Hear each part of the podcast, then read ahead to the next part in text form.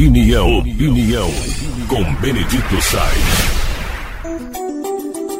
Imagine você aí, meu amigo, que tá aí trabalhando depois do carnaval, e aí você vai precisar de fazer uma mudança qualquer, mas está sem dinheiro. Você não tem condições de fazer a mudança. Como é que eu vou mudar? O que, que vai acontecer? Eu tenho que pegar um caminhão de mudança, tenho que colocar na carroça. Como é que eu tenho que fazer? Será? Tem que levar os meninos, amarrar o cachorro lá para o cachorro não cair, que tem aquela história de cachorro que cai de caminhão de mudança, né? E fica perdido. Não, eu tenho que dar um jeitinho.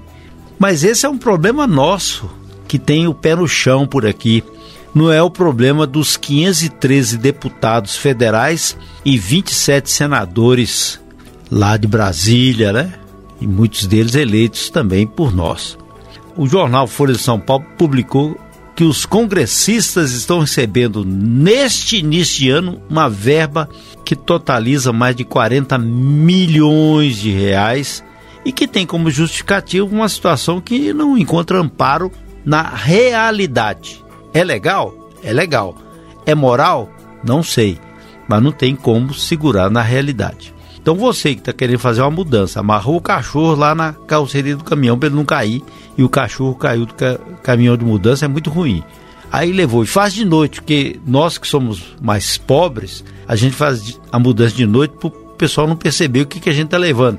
Aquela planta samambaia chorona, aquela comigo ninguém pode, gato miando, a mulher reclamando que quebrou a cristaleira.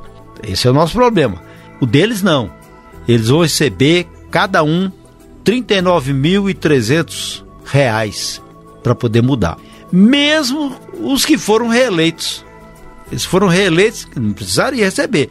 Todo mundo pegando 40 mil reais a título de ajuda de custo para mudar para Brasília. Ou então fazer o caminho inverso, né? Que é de volta aos estados de origem.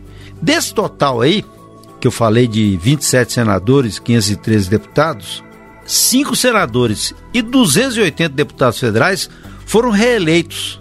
Se eles foram reeleitos, como é que eles têm que receber verba para mudar para Brasília? Eles já estão lá. Não, isso tem direito.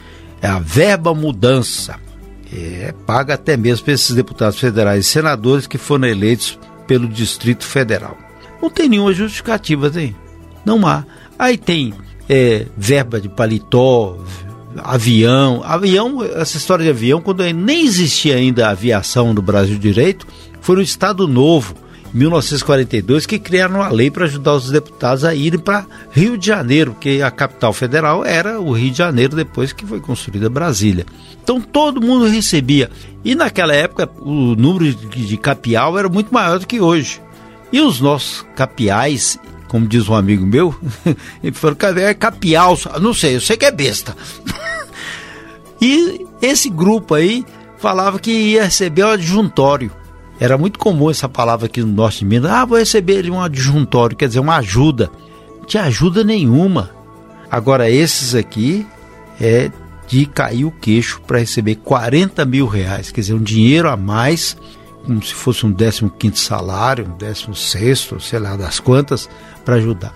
Essa discrepância é tão forte porque quando ocorre uma tragédia como essa lá em São Paulo, que tem deslizamento, que mata 50 pessoas, e aparece um gaiato para explorar a miséria alheia, para vender água a 100 reais, ou então cobrar para transportar através de helicóptero 30 mil reais de quem pode pagar, porque quem não pode pagar vai ficar por lá mesmo, sofrendo. Então, imagine os senhores, é nesse mesmo patamar patamar da indiferença.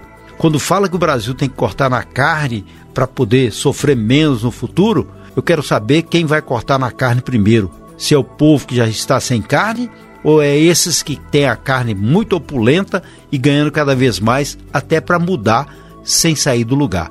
Eita Brasil!